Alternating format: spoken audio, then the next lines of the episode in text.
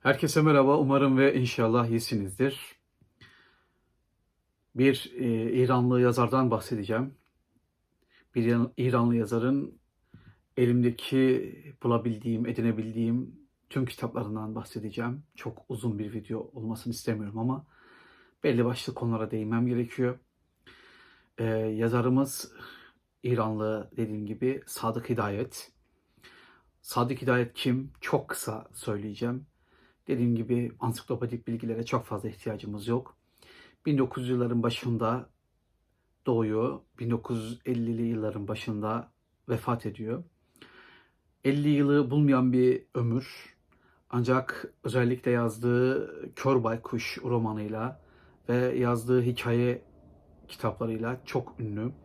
İran edebiyatının temellerini e, oluşturan, temellerini gerçekleştiren yazar olarak biliniyor işte Fru Feruzat ve benzeri yazarlarla birlikte modern İran edebiyatının kurucusu, inşa edicisi e, kabul edilen bir yazar Sadık Hidayet. Ancak e, hayatı boyunca e, başına gelenler, ailesinin durumu, ailesiyle ilişkileri, hayata bakışıyla e, çok farklı bir iz bırakmış. E, insanlarda çok ciddi bir iz bırakmış bir yazardan bahsediyoruz e, yazdığı özellikle dediğim gibi Kör Baykuş romanı bugün e, klasikler diyebileceğimiz, modern klasikler diyebileceğimiz, dünya klasikleri diyebileceğimiz kategorideki kitaplardan biridir benim gözümde ve onların da en iyilerinden biridir. Ancak Sadık Yağız sadece Kör Baykuş'un yazarı değildir. Birçok hikaye kitabı yazmıştır. Kurgu dışı metinler yazmıştır. Kör Baykuş'un Baykuş kitabının dışında bir de e, Hacı Ağa adlı bir roman daha yazmıştır. Şimdi Sadık Hidayet meselesi nereden çıktı? Önce ben kendi e, açımdan söyleyeyim. E, Mahsa Vahdat'ın e, şarkılarını dinliyordum. Orada Hafız'ın bir e, şiiri vardı şarkının içinde. Şiiri çok beğendim. Belki açıklamaya bırakırım. O, onun Türkçe e, bölümü de var şeyde şarkıda. E, biraz hafıza bakayım dedim. Hafıza bakarken e biraz da gelmişken Ömer Hayyam'a bakayım dedim. Sonra Ömer Hayyam'a bakarken Sadık Hidayet'in Ömer Hayyam üzerine bir e, metin yazdığını, Hayyam'ın Teraneleri adlı kitabı yazdığını gördüm. Birazdan o kitabı göstereceğim. Böyle böyle derken Sadık Hidayet'e kadar geldik. Kör bakışı okumuştum. Bir daha baştan bakayım dedim. Biraz hayatını araştırdım. Oraya buraya baktım ve karşımızda çok orijinal, çok enteresan, e, Serol Teber'in deyimiyle yani bir sanatçı melankoli, melankolisi olan bir kişi çıktı. Tam bir melankolik ama yaratıcı bir melankoli ama insanı içten içe de yiyen bir melankoliyle karşı karşıya kaldım. Ve bir yer sonra dedim ya bu adamın kitaplarını bir toplayayım. E, elimden geldiğince okuyayım. Birkaç tanesini okudum. Diğerlerini de okuyacağım. Çok hacimli kitaplar değil zaten. E, çok sıkılırsam bazı bölümlerini atlarım kitaplarının. Ama genelini okurum. E, öyle bir planım vardı. E, ben de kitaplar edindim. 10 tane kitap e, edindim Sadık Hidayet'le ilgili. Kör Baykuş'u bir daha e, aldım. Çünkü diğer Kör, Kör Baykuş kitabının nereye gittiğini, nerede olduğunu bulamadım şahsen. E, ve elimizde 10 kitap var. Bunların iki tanesi roman dediğim gibi. Üç tanesi kurgu dışı kabul edebiliriz. Ve geri kalanlar hikaye kitapları. Ve çok kısa en azından e, aklımızda bazı isimleri kalsın. Bir de e, tanıtırken de konuşurken de birkaç şey daha deneyeceğim Sadık Hidayet'le ilgili. İlginizi çekiyorsa devam edelim. Şimdi tabii ki Kör Baykuş bu elimizdeki Yapı Kredi yayınlarının e, baskısı. E, Behçet Necatigil çevirisidir. Farsça değildir. Farsça değildir. Ne yazık ki böyle bir yanılsama var zamanında e, ilk çıkartan yayın evleri herhalde öyle bir hata yapmışlar. Farsçadan çeviren diye söylemişler veyahut böyle bir izlenim yaratmışlar. İnsanlar bunu Farsçadan çeviri zannediyor. Farsçadan çeviri değildir bu kitap. Bu kitap Almancadan çeviridir. Behçet Necatigil Farsça çevirisinin Almanca e, sının üzerinden çevirmiş e, metni. Ama hiç kötü bir çeviri değil, hiç kötü bir metin değil. Haberiniz olsun. Ama Mehmet Kanar, e, Makbule Aras, Eyvazi gibi çok güzel e, sanırım Leyla Abbaszade yanlış hatırlıyor olabilir ismini. Artık siz bakın. E, Birçok çevirisi var Kör Baykuş'un. Ben Makbule Aras'ın çevirisini çok beğendim. Bu kitabı da okudum. Ama elimde şu anda Yapı Kredi yayınlarının Kör Baykuş kitabı var. Evet bu ifadeyi kullanacağız. Bu bir magnum opustur. Magnum opus yani baş eserdir. Yazarın baş eseridir, bir romandır. Ee, ilerleyen zamanlarda bu kitabı bölüm bölüm, parça parça videolarla anlatmayı düşünüyorum. İnanın bunu hak ediyor. Çok ilginç, çok zor bir kitap. Çok etkileyici bir kitap. Bir de roman olarak Hacı Ağa var elimizde. Bu Kör Baykuş'tan daha hacimli görünüyor. Ee, okumadım. Okuduğumda bir şeyler söylerim. Ee, bu da Sadık Hidayet'in roman e, kategorisindeki kitabı. Ee, kurgu dışı kitaplara gelmem lazım. Bu kitap e, Hayyam'ın teraneleri yani Hayyam'ın rübailerini e, barındıran bir kitap. E, içinde 150'ye yakın rübai var. Bazı şüpheli rübailere yıldız koymuş e, yazar. E, Sadık Hidayet'in hayatında en fazla etki bırakmış olan İranlı sanatçı e, Ömer Hayyam'dır desek yalan olmaz. E tabii ki şeyi çok iyi biliyor. Yani Firdevsi'yi çok iyi biliyor. Hafız'ı çok iyi biliyor. Mevlana Celaleddin Rumi'yi çok iyi biliyor. Yani Farsça yazan bu müthiş yazarları çok iyi biliyor. Ancak o Ömer Hayyam'ın yanında ve yakınında hem felsefi olarak Ömer Hayyam'ın yanında hem de sanatsal olarak onun o sade anlaşılır dilini kullanmaya çalışmış. Her ne kadar Kör Baykuş birçok imgenin yüklü olduğu bir kitap olarak düşünülse de aslında Kör Baykuş çok açık seçik, çok net yazılmış bir kitap.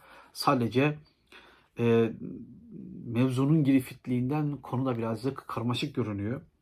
İşte Ömer Hayyam e, Sadık Hidayet'in e, fikir babası diyebiliriz bu anlamda. Ömer Hayyam'la kendini nerede özdeşleştiriyor onu söylemem lazım. Yani bu e, videonun en önemli yeri olabilir. Sadık Hidayet e, Ömer Hayyam Sadık Hidayet'e göre Ömer Hayyam Ömer Hayyam'ın işlerinden çıkan bir şey var. Ömer Hayyam e, öldükten sonra bir hayata inanmıyor. Sadık Hidayet de öyle. E, cennet ve cehenneme inanmıyor. Eğer bir cennet ve cehennem varsa oranın onun bu dünyada olduğuna inanıyor. Sadık Hidayet de aynı Ömer Hayyam gibi, daha doğrusu Sadık Hidayet'in Ömer Hayyam'ı şöyle bir Ömer Hayyam, tüm canlıları skala, tüm canlılar skalasını, tüm canlılar bütününü eşit görüyor. Bir sineğin ölümüyle bir insanın ölümü arasında varlıksal anlamda, ontolojik anlamda bir farklılık olmadığı düşüncesinde ve rubaileri de ona göre tertip etmiş.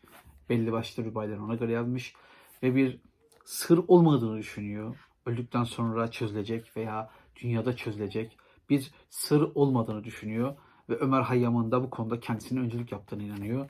İşte kitapta da e, bazı yerlerinde yaptığı yorumlardan bunu çıkartıyoruz. E, Sadık Hidayet Ömer Hayyam için e, hem bir filozof hem de bir şair ifadesini kullanıyor ki burada sanırım bir e, sakınca yok. Birçok insan da öyle düşünüyor. Şimdi kurgu dışı dediğimizde bir de Sadık Hidayet'in ilginç bir yönü var. Ee, işte kitaplar anlattıkça ortaya çıkıyor. Sadık Hidayet bir vejeteryandır. Vejeteryanlığın yararları diye bir kitap yazmış. Ee, nereden çıkıyor? Ee, bir arkadaşının ifadesi, iddiası e, deniyor ki Sadık Hidayet bir kurban bayramında bir hayvanın kesildiği anı gördükten sonra çocukluğunda bir daha hayvan yemeyeceğine kendi kendine söz veriyor ve hayatı boyunca bu sözünü tutuyor. Ayrıca Sadık Hidayet e, Budizm, Brahmanizm gibi özellikle hayvan eti yemenin e, pek de hoş karşılanmadığı, yani bazı ekollerinde pek de hoş karşılanmadığı bir e, etkiye sahip. Şöyle söyleyelim, e, Hinduizmi yani Brahmanizmi, Hinduizmi, Budizmi, Taoizmi e, bir anlamda İslam tasavvufunu, İslam'ın tam kendisine değilse bile tasavvufunu çok iyi araştıran, çok öğrenmeye çalışan bir şahıstan bahsediyoruz. İşte eski e, Farsçayı e, öğrenmiş, e, Sanskritçe öğrenmeye çalışmış. Çok enteresan bir e, kafaya sahip Sadık Hidayet ve e, hayvan eti yemenin pek hoş karşılanmadığı dini ekollerle arasında ciddi bir de iletişim var. Bu kendi hayat düşüncesiyle paralel e, fikirlere e, bir anlamda e, bir ne diyelim e, olumlama kitabı vejeteryanlığın yararları bilmiyorum yani bu konuda önyargılı değilim e, vejeteryanlığın da yükselen bir yıldız olduğunu farkındayım dünyada. Üçüncü kurgu dışı kitabımız Hidayetname burada. Hidayetname kitabında e, şeyle ilgili, Sadık Hidayet'le ilgili bazı makaleler var. Onun e, bazı kitaplarında derme çatmada olsa olan e, metinleri var. Ama e, içinde ilginç yazılar bulabileceğiniz bir kitap. Bir seçme metinler kitabı, seçme eserler kitabı gibi. Ama dediğim gibi parça parça öyle bütünsel bir hidayet, sadık hidayet külliyatından bahsetmiyoruz. Hidayetname Yapı Kredi yayınlarından çıkıyor. İsterseniz buna da bakabilirsiniz. Ve Sadık Hidayet'in hikaye kitapları Diri Gömülen. Diri Gömülen hikayesi aslında Kör Baykuş'un bir prototipi gibi. Kör Baykuş adlı magnum opus başyapıtının bir prototipi gibi. İşte Aylak Köpek. Evet. Ee, Üç Damla Kan. Bu da bir hikaye kitabı.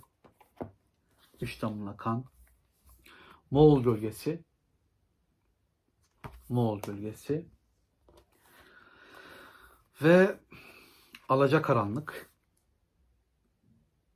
Evet, bunların hepsi e, şey e, hikaye kitabı. Bakalım burada 5 tane hikaye kitabımız var. Burada gördüğünüz gibi. Bu hikayelerin özelliklerini söyleyeceğim.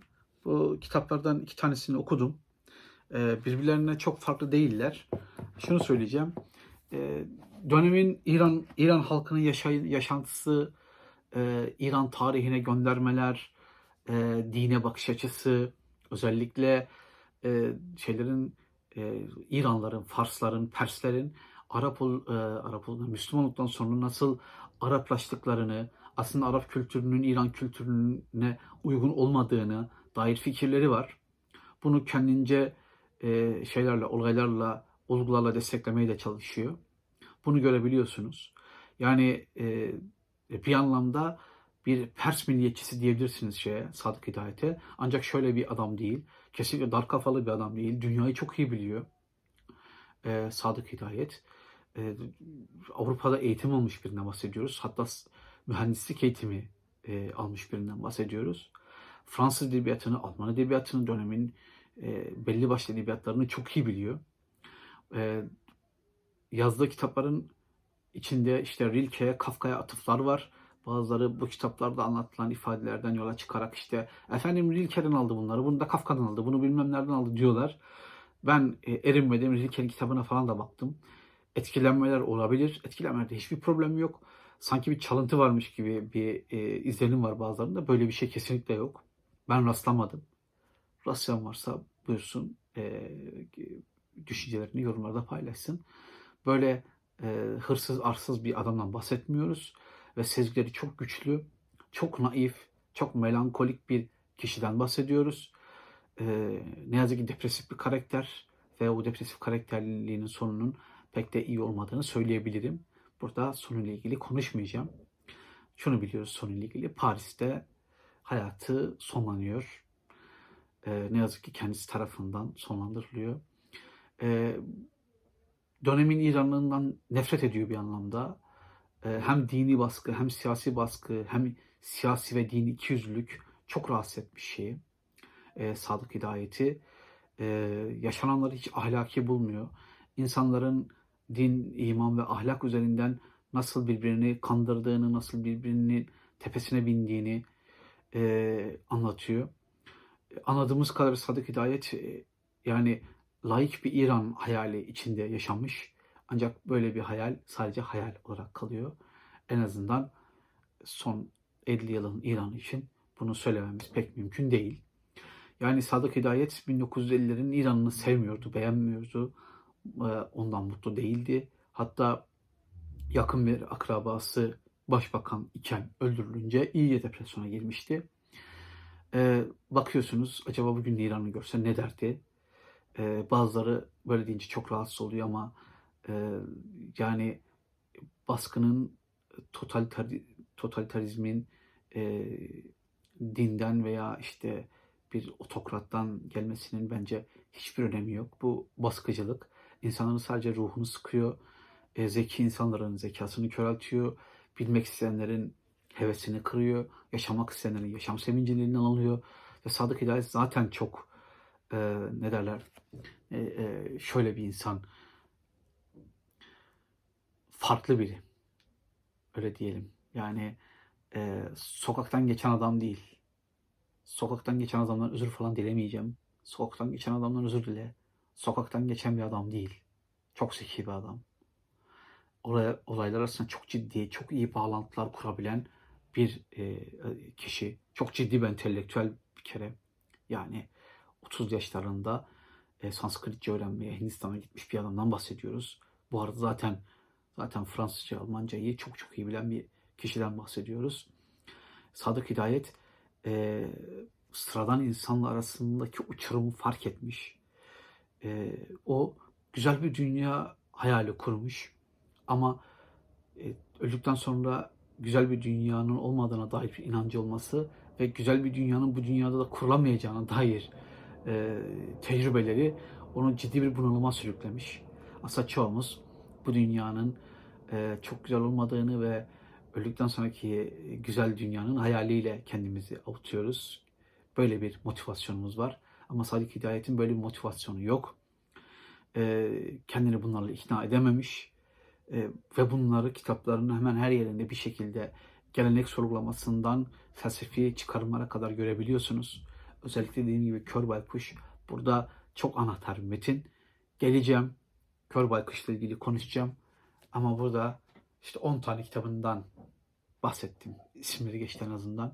5 hikaye kitabı, 3'ü kurgu kitabı e, ve ikisi roman. Hiçbir şey değilse benim size tavsiyem Hayyam'ın Teraneleri kitabına.